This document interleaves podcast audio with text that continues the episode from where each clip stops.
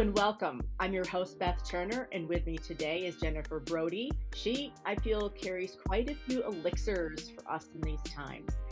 Jennifer has her PhD. She is a writer, an author, a coach, and a teacher, and she joins us right now from her place in Halifax, in Nova Scotia.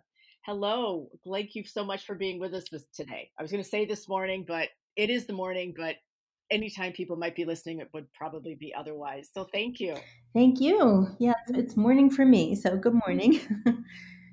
and um, I'm actually on a little island. I'm not in Halifax. I'm in. I'm uh, on the coast of Nova Scotia. Oh, lovely. And what's your view? Just tell me your view. Can you share your view? Yeah, I'm looking out at a beautiful bay with um, the sun glittering on it and a whole bunch of ducks out there there any snow still lingering any place? But no daffodils either. It's still very early spring. Oh, in talking just about seasons and uh, the times that we're you know in right now, I did you know we wanted to talk um, a little bit about this time and ways to be fully human even in a time of crisis. So I just wanted to get your thoughts on that because I know you've done some writing on it and some reflecting, and you're also part of a it's really pretty much a global conversation. Yeah, I um I'm part of the Now What collective, and um, this is a, a global online conversation that has been happening for a few years now, and I've been part of it, I guess, for at least a year.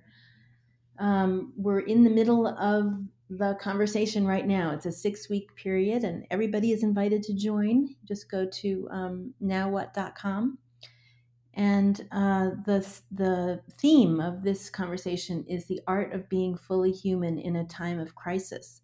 And that theme was decided on long before our current crisis hit.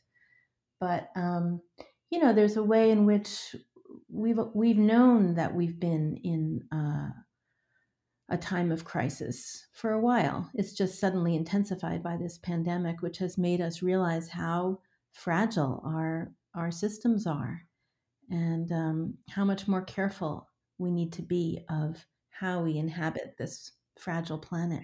And all of the the systems that are just probably getting you know the the weak links um where are they and what are part what make up the discussion of now what just beyond you know covid? Um well we now what is um open to everyone and um, so whatever is on people's minds is is what we talk about but um, i think we're, we're, all aware of the fragility of the environmental systems that are that are holding us up um, and that we don't you know we have taken for granted things like clean air and clean water and clean earth. And um, we can't take that for granted anymore as the human population swells and the earth seems to shrink. And um, so being aware of how we're uh, polluting our own nest, so to speak, um, is, is definitely part of that conversation. And so it's economic, it's, um, it's environmental, it's social, and it's, it's an awareness of how all of those systems interlink and how we, um, to use Thich Nhat Hanh's phrase, how we inter are with our environment. And just part of inter are, you know, as you had, um, as you were saying, that the fully human is um, being integrated too. Mm-hmm. There's a in some of just the reading and reflecting on things that you have wrote or written or been part of. Now, what one question was, um, you know, leading from the heart, not always the mind. So just elaborate a little mm-hmm. bit on that. Yeah. Um, well, this is an mm-hmm. old idea that we have we have the brain and then we have the heart center. And the brain is the center of our intellect and sort of where a lot of our technological ability comes from. And the heart is the is our emotional intelligence. And um, you know, we we know we say colloquially when something feels right, we know it, or if it feels wrong, we know that too but we have often been socialized and educated to not pay attention to our heart center and how we feel. and to just honor the the mind above all. And when when you know there's a, a disconnect between the mind and the heart, then we get um, innovation that isn't grounded in emotional intelligence. And you know, it's it may it may be a miraculous, incredible technological achievement, but um, if it doesn't enhance life in the full sense, um, the Gaian sense of our full life system, then uh, we really should be thinking twice and thrice about whether we want to bring that technology to bear on this planet. So, um, the art of being more fully human to me is um, embracing our awareness of how we we are an integral part of the planet, and um, we can see now in this time that uh, you know we can't we can't survive by ourselves. We can't. We're, no man is an island, right?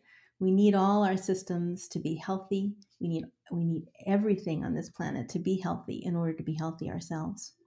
And it sounds like that will be, you know, part of the conversation, the global conversation, and mm-hmm. beyond the individual. You know, you like you said, and also, you know, I just have to add, you know, somatic work, body work, right? You know, just know, mm-hmm. aware of what's mm-hmm. going on in our bodies. You know, we, we, we can become so mm-hmm. detached that way too. But there's something um, you know, I do um, hear quite a bit about more voices coming out about um, probably anticipating quite a bit of activism following, um, you know, gaining some strength and pro- probably rolling out um, as COVID evolves and starts to, you know, retreat. And I'm just wondering about your take on activism after this kind of subsides um, not all, you know, that I'm hearing is necessarily healing or redeeming. So, is there or is there a way to have a healthy voice of activism? Um, well, my my sense about that is um, maybe not surprisingly because I'm a memoirist. I really think it's important to do your inner work before you try to um, step out and have effective an effective impact on the world. So, um, actually, I, I, I, have done a lot of um, purposeful memoir for activists.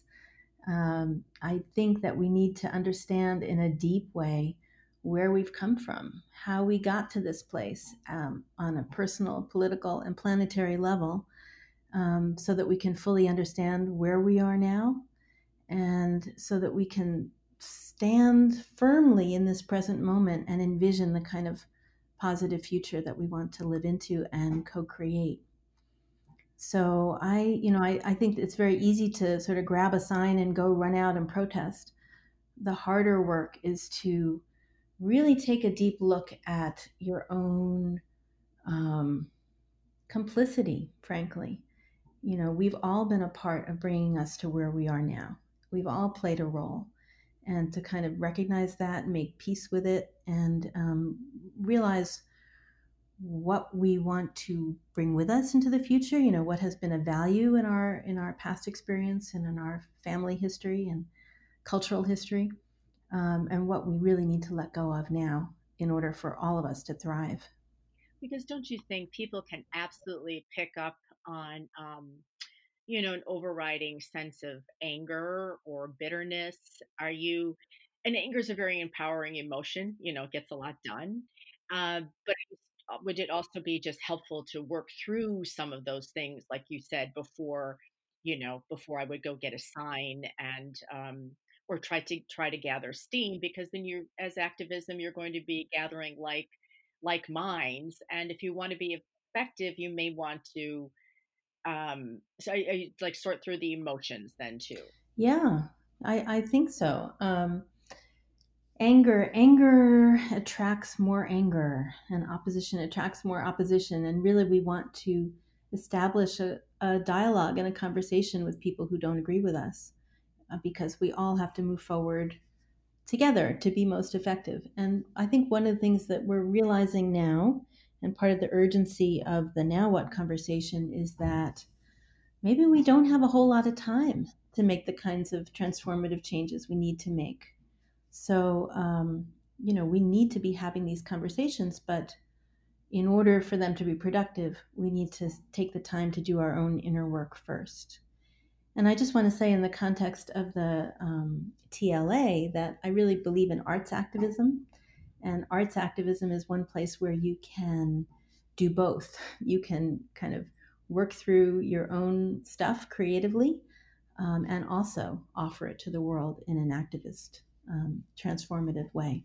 And just like a quick example, maybe something that you've done or somebody you've worked with that was a really powerful example. Oh, there are, there are many. There are many, many. Um, I one of my my current um, book projects is is called World Writes, which is um, a play on the the word playwright.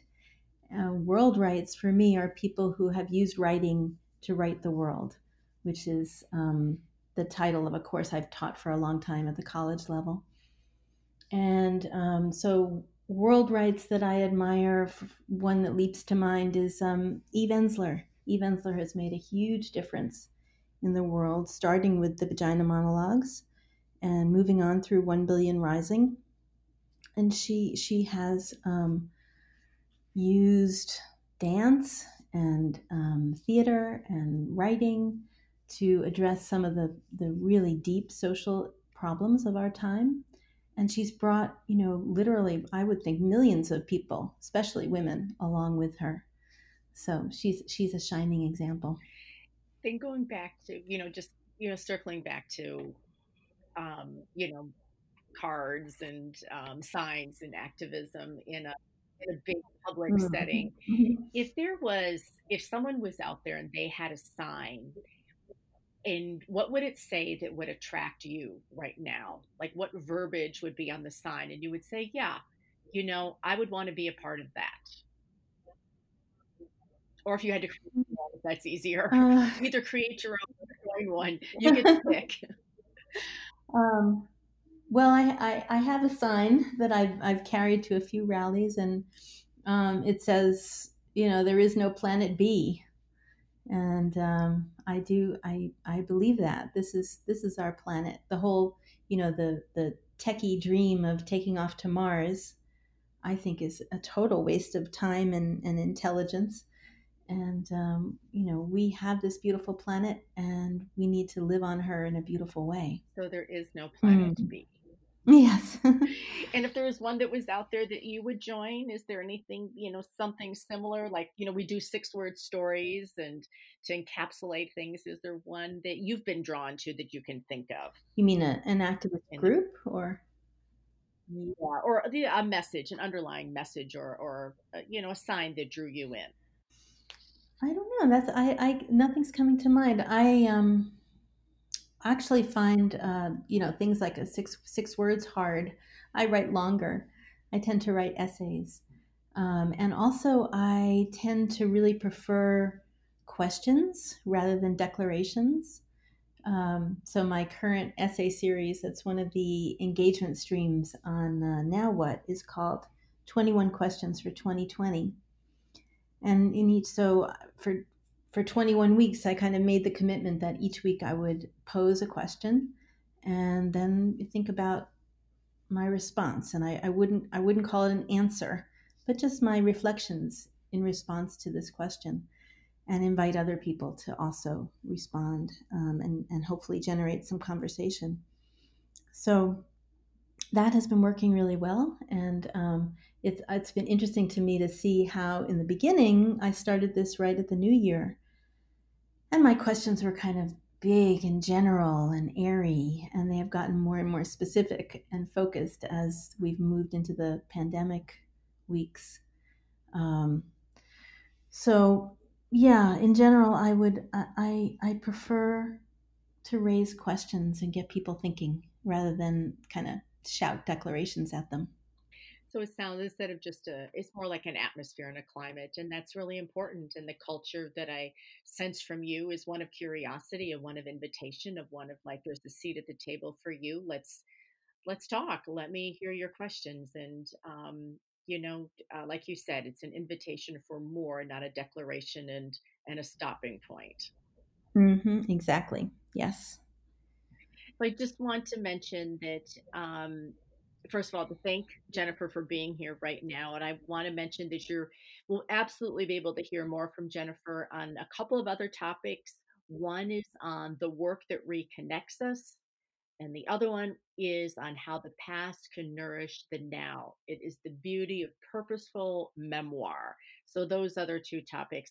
Also, um, right in the space, there will be ways that will you will be able to connect and also contact Jennifer um, in the future, and especially to follow up on anything that she has said right now. And just want to leave you a couple of a couple of moments, Jennifer, if there was anything else you wanted to add before we before we say goodbye. Well, I just want to encourage people to um, engage in productive conversations. Um, you know, have the opportunity that we have now when so many of us are on pause and um, you know we have we have a little more time on our hands what are we going to do with that time many things but among them um, reach out and try to connect with people all across the world who are also on pause. I think in some ways this pandemic has the potential to be a great connector if we use it that way even though we're in isolation paradoxically even though we're in isolation in our homes right? We can reach out and connect with others all across the world and share our experience and learn from each other and hopefully emerge from this time stronger as a as a global community and um, more determined than ever to create together a future that we can thrive in and that's a great way of summarizing that part about being interconnected and reaching out and do connect during this time especially it's it is the art of being fully human in a time of crisis. Mm-hmm. So thank you, Jennifer, for your time. My pleasure.